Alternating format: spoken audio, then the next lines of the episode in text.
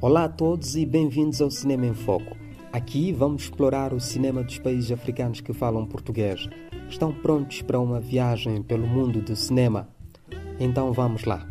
Hoje vamos mergulhar na quinta edição do Festival Internacional de Curtas-Metragens de Kianda, Fest Kianda, realizado no Instituto Guimarães Rosa, em Luanda, Angola, de 18 a 28 de janeiro de 2024. O evento prestou uma merecida homenagem ao renomado roteirista e realizador angolano Abel Couto, cujo trabalho incansável tem sido uma peça fundamental no desenvolvimento da sétima arte e da televisão angolana. E nesta quinta edição nós vamos homenagear o grande realizador Abel Couto, é alguém que fez muito em prol uh, da sétima arte e da televisão em Angola. Daí a nossa singela homenagem nesta quinta edição.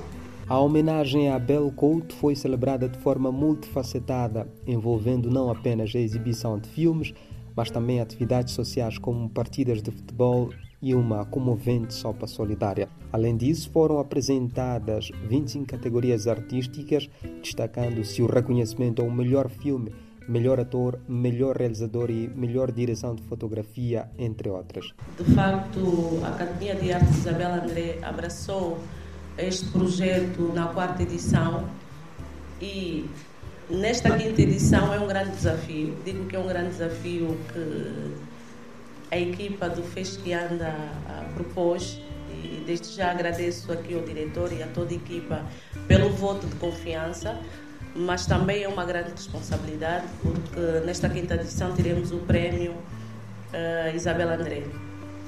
Ouvimos Isabel André, fundadora da Academia de Arte. A organização do festival planeou igualmente condecorar a produtora cinematográfica do ano, reconhecendo os esforços e contribuições significativas para o cenário cinematográfico nacional. O diretor-geral do festival, Vânio de Almeida, expressou que o evento também procurou comemorar o aniversário da cidade de Luanda. Uh, o Fesquianda é o primeiro festival internacional de curtas-metragens. É um festival que homenageia os cineastas da CPLP e é alusivo ao aniversário da cidade de Luanda. Ouvimos Vânio Feliz de Almeida, diretor do festival. Ao longo de 10 dias, o festival apresentou um impressionante conjunto de 36 obras cinematográficas, incluindo produções de países da comunidade de língua oficial portuguesa, como Brasil, Moçambique, Guiné-Bissau e Cabo Verde. Além das exibições, o evento buscou proporcionar uma formação de roteiro aos angolanos.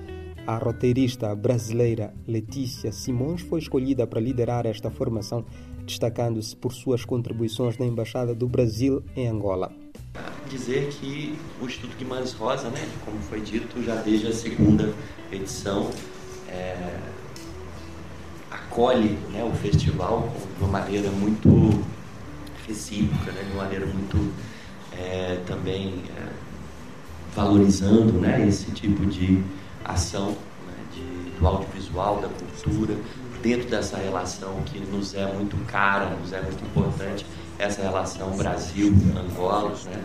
e até uh, uma expansão né, para a CPLP, para os países, para as culturas de língua portuguesa. Né? O diretor enfatizou que a organização dedicou mais de oito meses de trabalho para oferecer uma experiência de festival que superasse as expectativas, dando destaque aos talentosos fazedores da sétima arte impulsionando o cinema nacional. Assim, ao revisitarmos a quinta edição do FES que anda, percebemos não apenas um evento cinematográfico, mas uma celebração da cultura, reconhecimento dos talentos locais e um impulso significativo para a indústria cinematográfica angolana. Continuamos em Angola. Agora vamos falar da exibição de um belíssimo filme. Na semana passada, falamos da película O Preço, uma obra da autoria de Mac Gunnell, Tundavala Jr., Paulina Alé e Dorivalda. Nesta quarta-feira, dia 22 de fevereiro, nesta quarta-feira, dia 22 de fevereiro, Luanda foi palco da exibição deste notável filme no âmbito da rubrica Cine Palácio de Ferro. Às 18 horas de Angola, a plateia mergulhou na história de Manuel e Tina, um casal que decide desfrutar de um fim de semana prolongado em um hotel em Luanda. Contudo, como em muitas boas histórias, o destino dos protagonistas toma um rumo inesperado. Durante o trajeto, Manuel e Tina atropelam um menino de 8 anos pertencente a uma família pobre. O dilema se intensifica quando decidem recusar a responsabilidade pelo atropelamento, deixando o menino para trás. Este filme faz parte do projeto Cine Palácio de Ferro, idealizado pela talentosa realizadora e roteirista angolana Sandra Saquita.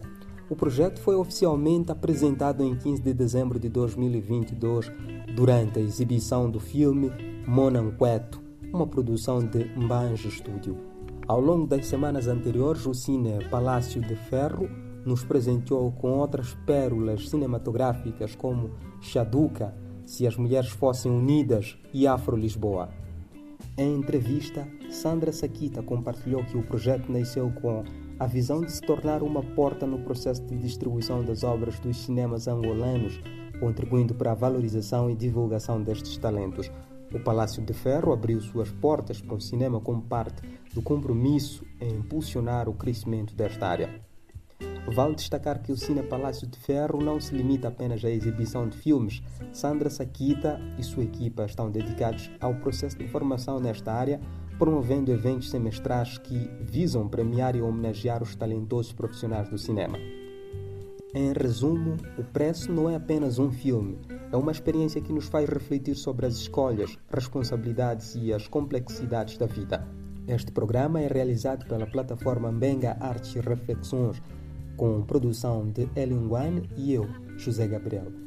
E lembre-se, o programa continua na próxima semana e pode ser ouvido também na RTP Play a qualquer hora.